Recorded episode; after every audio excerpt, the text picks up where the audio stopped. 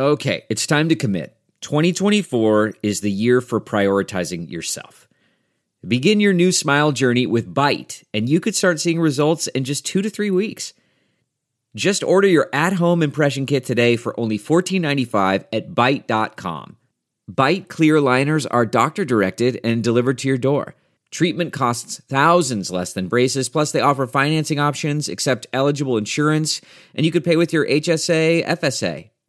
Get 80% off your impression kit when you use code WONDERY at Byte.com. That's B-Y-T-E dot com. Start your confidence journey today with Byte. Delve into the shadows of the mind with Sleeping Dogs, a gripping murder mystery starring Academy Award winner Russell Crowe. Now available on digital. Crowe portrays an ex homicide detective unraveling a brutal murder he can't recall. Uncovering secrets from his past, he learns a chilling truth. It's best to let sleeping dogs lie. Visit sleepingdogsmovie.com slash Wondery to watch Sleeping Dogs, now on digital. That's sleepingdogsmovie.com slash Wondery. CarMax is putting peace of mind back in car shopping by putting you in the driver's seat to find a ride that's right for you. Because at CarMax, we believe you shouldn't just settle for a car you should love your car. That's why every car we sell is CarMax certified quality so you can be sure with upfront pricing that's the same for every customer. So don't settle. Find love at first drive and start shopping now at CarMax.com. CarMax, the way car buying should be.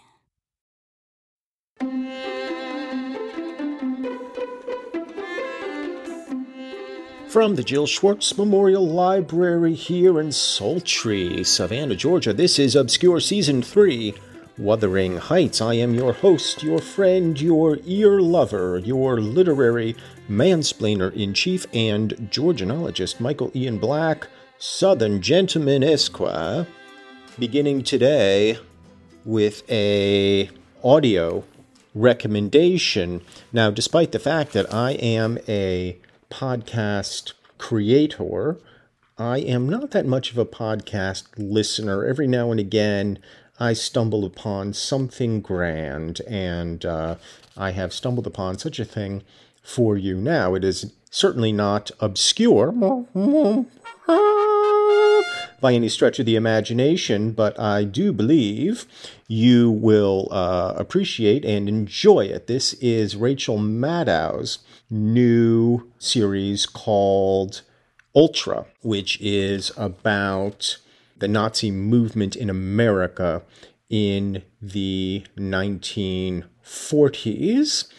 And it is um, very, very compelling listening, in particular because uh, of the very obvious parallels that they draw out to today's political climate. Yes, it is distressing, but it is somewhat illuminating to discover that it, this is not the first time our nation has been in the throes, shall we say, illiberal overseas forces.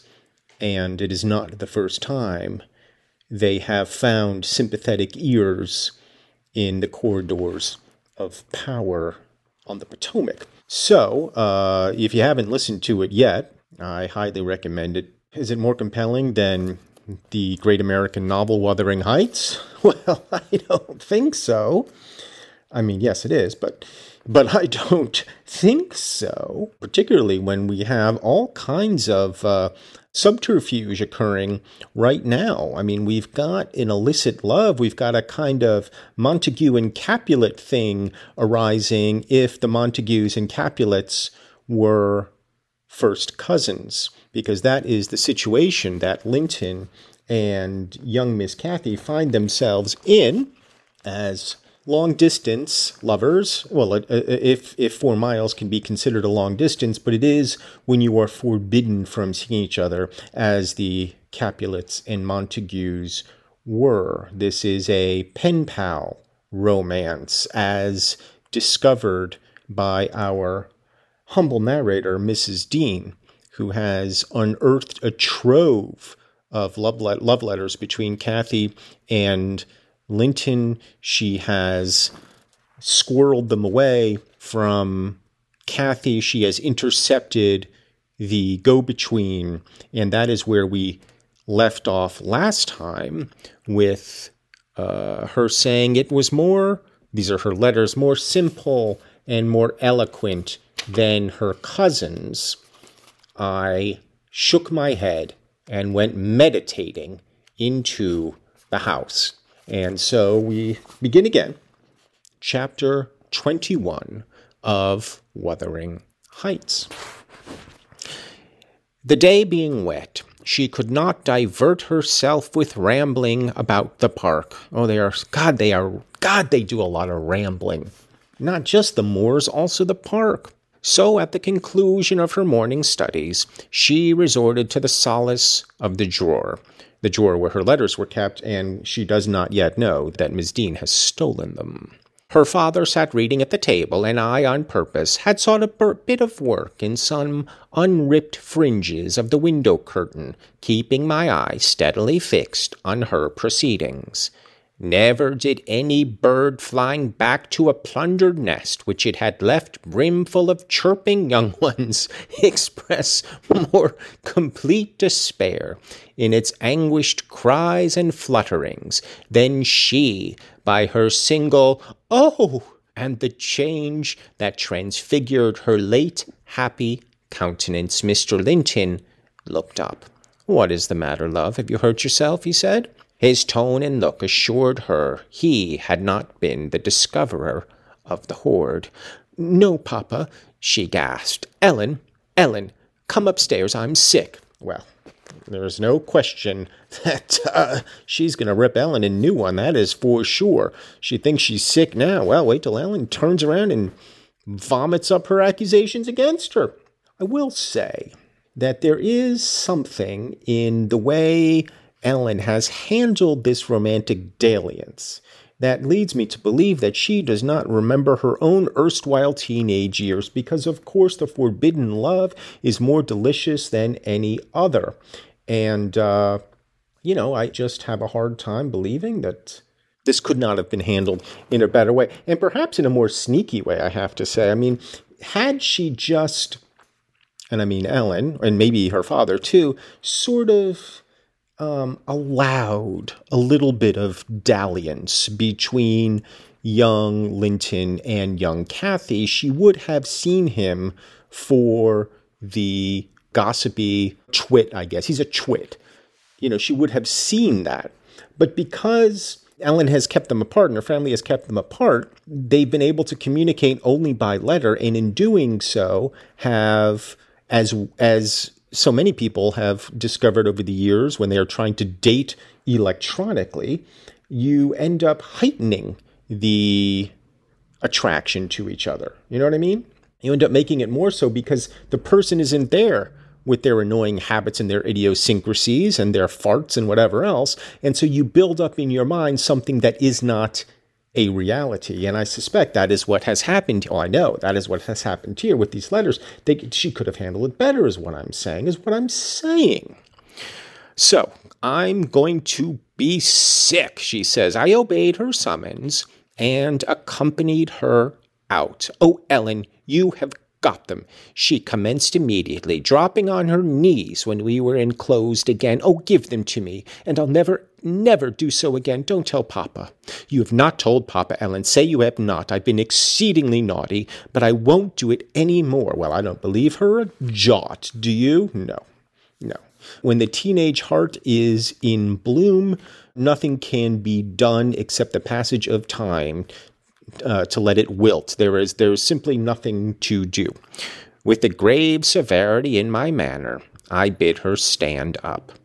So, I exclaimed, Miss Catherine, you are tolerably far on, it seems. You may well be ashamed of them. A fine bundle of trash you study in your leisure hours, to be sure. Why, it's good enough to be printed. And what do you suppose the master will think when I display it before him? I haven't shown it yet. But you needn't imagine I shall keep your ridiculous secrets, for shame. And you must have led the way in writing such absurdities. He would not have thought of beginning, I'm certain. I didn't, I didn't, sobbed Cathy, fit to break her heart. I didn't once think of loving him till loving, cried I, as scornfully as I could utter the word loving. Did anybody ever hear the like? I might as well just talk of loving the miller who comes once a year to buy our corn. well, I mean, if you'd seen the miller, you know, maybe it's not such a far stretch. I mean, the fact that she brings up the miller who comes once a month to buy the corn makes me think maybe Miss Dean has a little something something going on with the miller. Certainly an attraction. My goodness, that is just.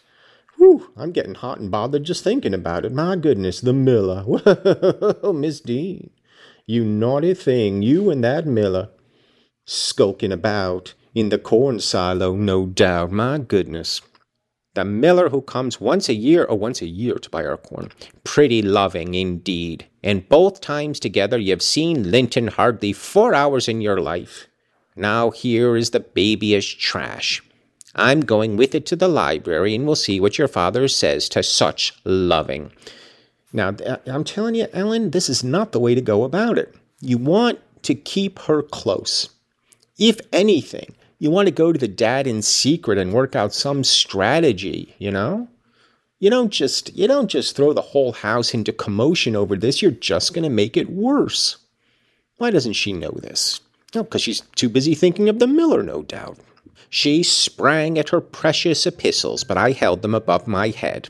And then she poured out further frantic entreaties that I would burn them, do anything rather than show them and being really fully as inclined to laugh as scold, for I esteemed it all girlish vanity, I at length relented in a measure and asked, If I consent to burn them, will you promise faithfully neither to send nor receive a letter again, nor a book, for I perceive you have sent him books, nor locks of hair, nor rings, nor playthings? We don't send playthings, cried Catherine her pride overcoming her shame. Nor anything at all, then, my lady, I said.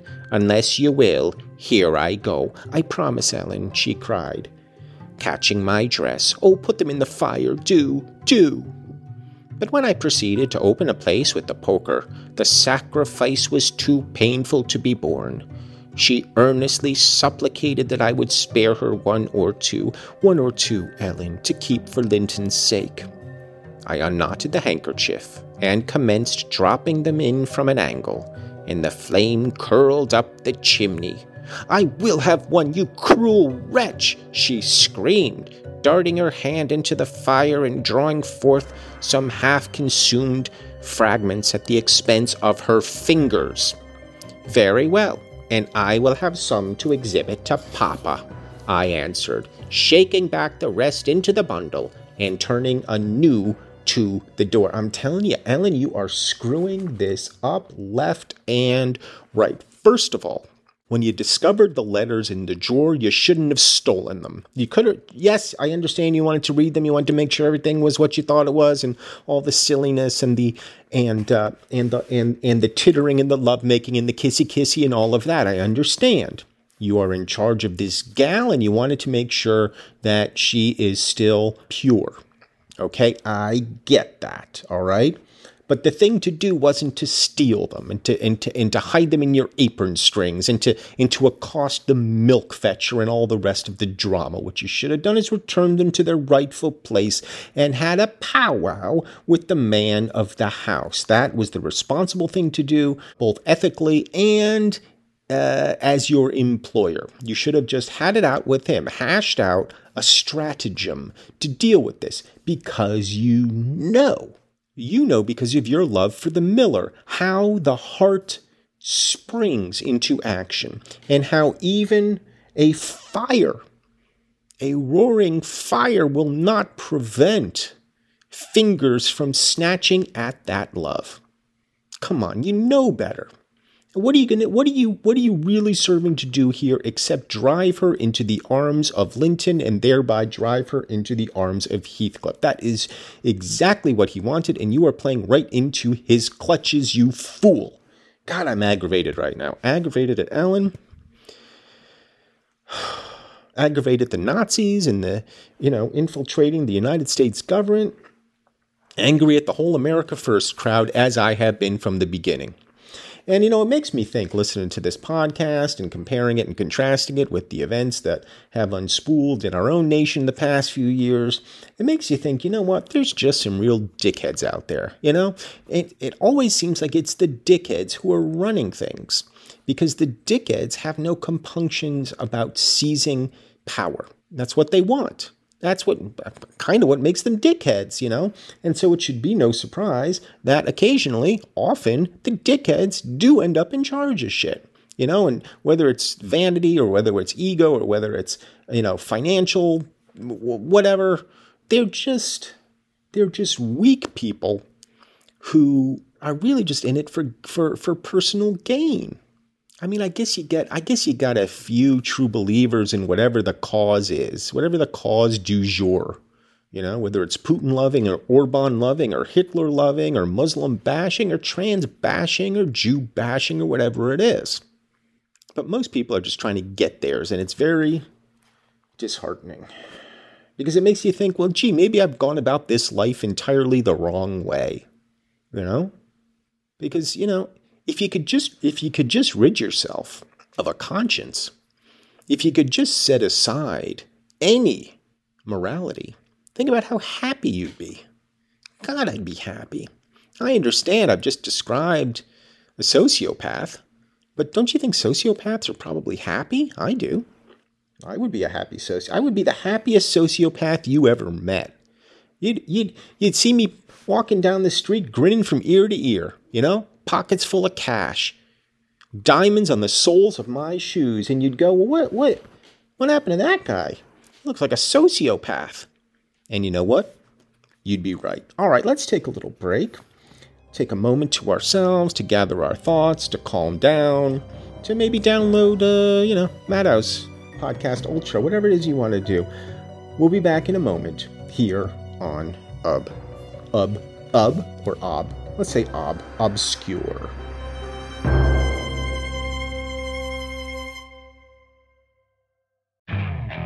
Okay, picture this. It's Friday afternoon when a thought hits you. I can spend another weekend doing the same old whatever, or I can hop into my all new Hyundai Santa Fe and hit the road. With available H track, all wheel drive, and three row seating, my whole family can head deep into the wild. Conquer the weekend in the all new Hyundai Santa Fe. Visit HyundaiUSA.com or call 562 for more details. Hyundai, there's joy in every journey. Okay, picture this. It's Friday afternoon when a thought hits you. I can spend another weekend doing the same old whatever, or I can hop into my all-new Hyundai Santa Fe and hit the road. With available H-Track all-wheel drive and three-row seating, my whole family can head deep into the wild. Conquer the weekend in the all-new Hyundai Santa Fe. Visit HyundaiUSA.com or call 562 for more details. Hyundai, there's joy in every journey.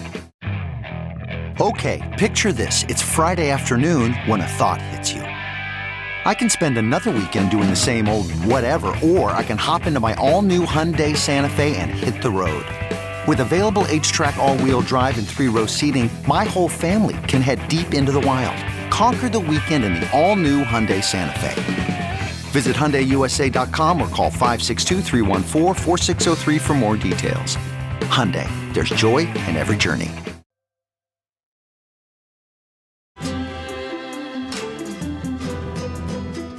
Back in Obscure, having a delightful time. Uh, we've just finished chapter 20. Oh, wait, we didn't finish chapter 21. I, I, I got into a dither, and we're about to finish chapter 21. So uh, let's do that. So she emptied her blackened pieces into the flames and motioned me to finish the immolation.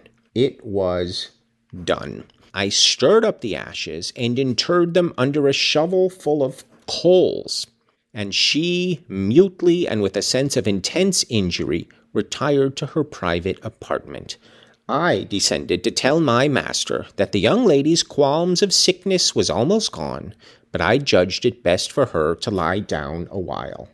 You know, she's got her own vanity. That's the thing, because she likes being the keeper of secrets. She likes knowing all this shit, you know?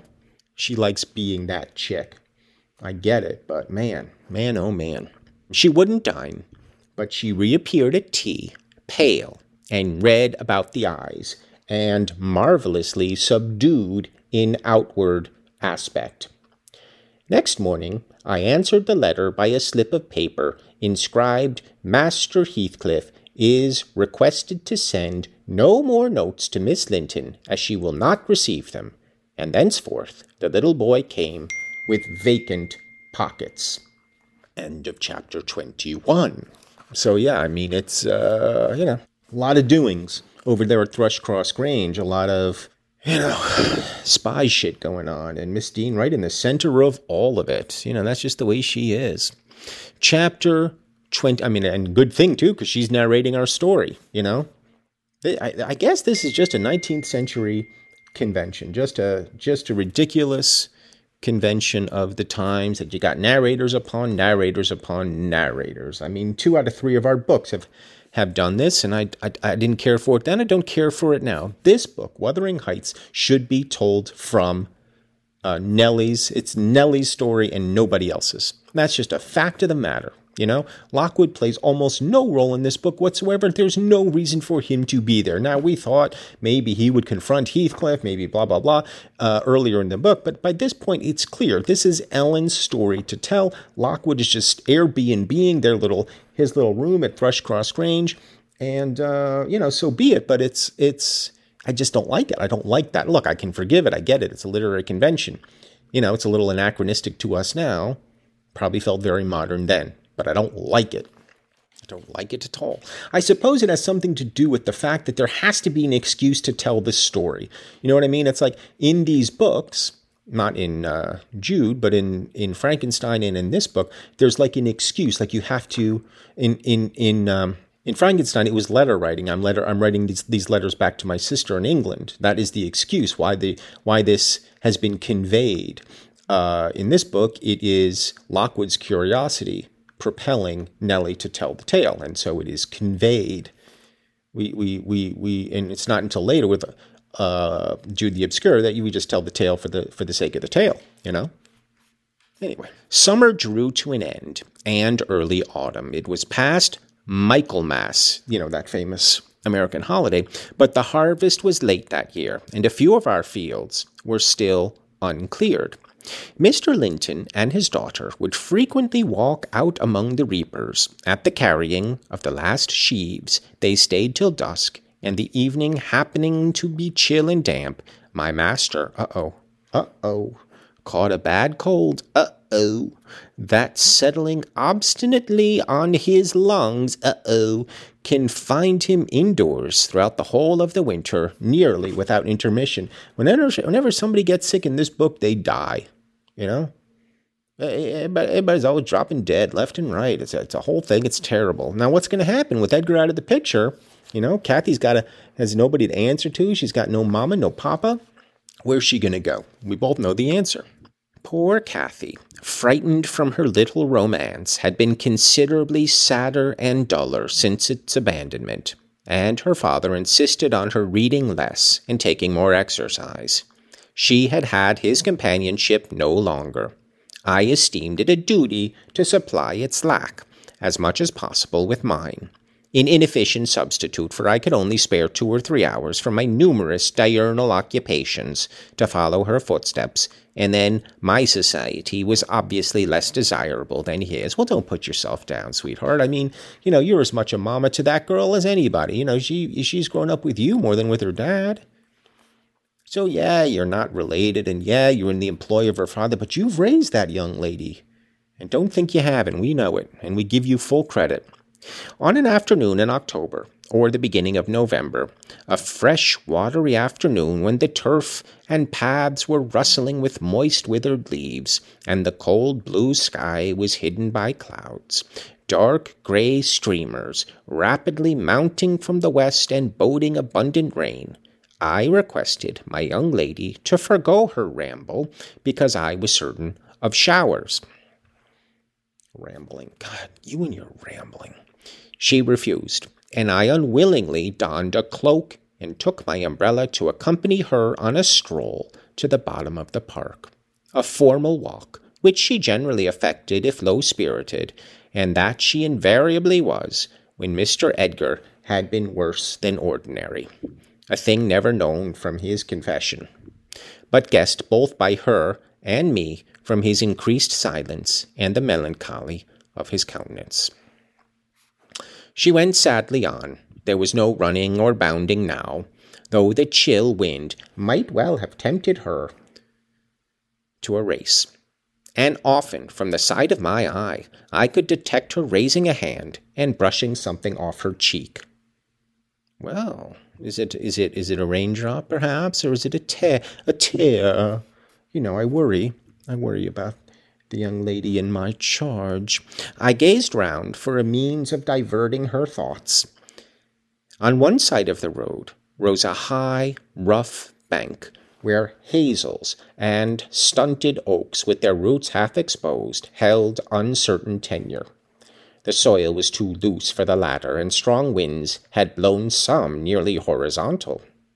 In summer, Miss Catherine delighted to climb among these trunks and sit in the branches, swinging twenty feet above the ground, and I, pleased with her agility and her light childish heart, still considered it proper to scold every time I caught her at such an elevation, but so that she knew there was no necessity for descending.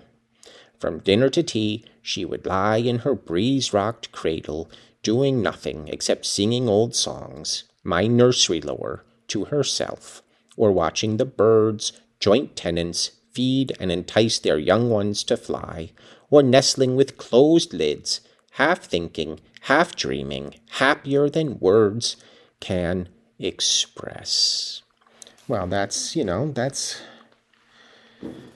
that's all very lyrical and uh, you know you feel bad. Miss Catherine still a little lovelorn, and we think about her climbing up those trees and nestling among the leaves, the boughs, and the branches and the birds. And now here she is, a sullen teen, a single tear rolling down her cheek as her father lays abed and her lover probably gazes forlornly out the window panes over there not four miles away at Wuthering Heights. Look, miss, I exclaimed, pointing to a nook under the roots of one twisted tree. Winter is not here yet. There's a little flower up yonder, the last bud from the multitude of bluebells that clouded those turf steps in July with a lilac mist. Will you clamber up and pluck it to show your papa? Oh, Nellie, trying so hard you know, to get the gal interested and stuff.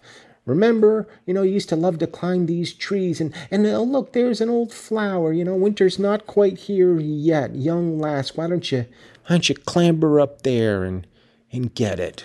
And uh, you know, it's transparent to us. But hopefully not to Cathy. Hopefully she'll scramble right up that tree and pluck that flower and everybody will be happy all over again.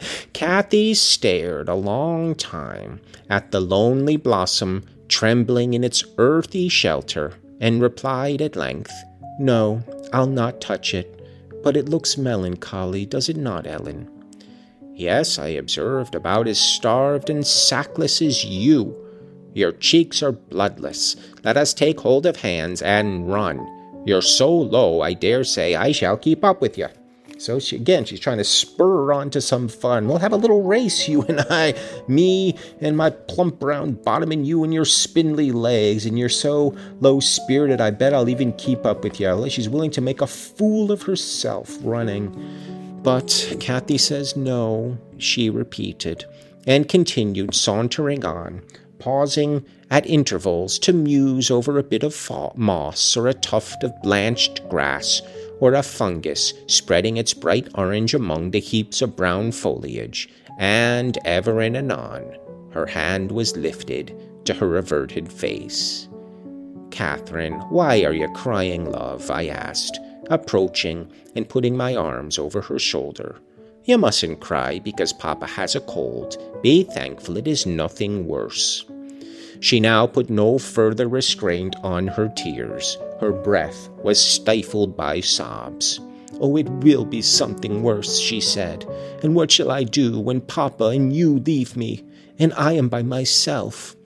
I can't forget your words, Ellen. They are always in my ear. How life will be changed, how dreary the world will be when Papa and you are dead. Yeah, remember she said that to her. They were having one of their little tiffs, you know, they got into it, and she said how sad it would be when when we're dead. And that's what I yeah, look, I said it right from the right from the jump. When we find out find out Papa had a cold, I said, this is what happens, you know? She's right to worry. None can tell whether you won't die before us. I reply, that's not the correct response. The correct response isn't saying, well, you might die before we do. It's to reassure her that life will continue in glory and, yes, in misery as the years progress. But that is life. That is as much life as the moss and the blossom and the trembling leaf on the branch of the tree, but she will hear none of it. And that's not, it's just not to say, well, but you might die first. That's not right. It's wrong to anticipate evil. We'll hope there are years and years to come before any of us go. Master is young, and I am strong and hardly forty five. My mother lived till eighty, a canty dame to the last. And suppose Mr. Linton were spared till he saw sixty. That would be more years than you have counted, miss. And would it be not foolish to mourn a calamity above twenty years beforehand? But Aunt Isabella was younger than Papa, she remarked, gazing up with timid hope to seek further consolation. Aunt Isabella had not you and me to nurse her, I replied. She wasn't as happy as master. She hadn't as much to live for. All you need do is wait well on your father and cheer him by letting him see you cheerful and avoid giving you anxiety him anxiety on any subject. Mind that, Cathy. I'll not disguise, but you might kill him if you were wild and reckless and cherished a foolish, fanciful affection for the son of a person who would be glad to have him in his grave and allowed him to discover that you fretted over the separation he has judged it expedient to make. He, she's, she's doing little else except um, blaming her, blaming her for her father's imminent death. She's basically saying, look, he's probably going to be fine, but you know, the fact of the matter is you disobeyed him, and that will probably put him in his grave. But, you know, maybe you'll die first. I fret about nothing on earth except Papa's illness, answered my companion. I care for nothing in comparison with Papa, and I'll never, never, oh, never will I have my senses do an act or say a word to vex him. I love him better than myself, Ellen, and I know it by this. I pray every night that I may live after him, because I would rather be miserable than that he should be. That proves I love him better than myself. Good words, I replied, but deeds must prove it also. And after he is well, remember, you don't forget resolutions formed in the hour of fear. Well, maybe we should conclude it there. You don't forget resolutions formed in the hour of fear. Which brings us back, of course, to that terrible era in our recent past when our president told us about fear, did he not? And that we had nothing to fear but spiders themselves. And he was right about that. Spiders are very scary. Well, that's going to do it, I think, for us here uh, in the Jill Schwartz Memorial Library. We had ourselves a time. We shed some tears. We had some laughs. We described nature. All in all, it's been tremendous. So we'll we'll leave it at that until next time on another historically relevant episode of Obscure. But until then, I wish you adieu. This season of Obscure is produced by me, Michael Ian Black, and Robin Lynn. Our theme music is by Craig Wedren. If you listen and like the show, please help us out with a rating and a review We want to be obscure, but not that obscure. It's an easy way to support the show. Thanks.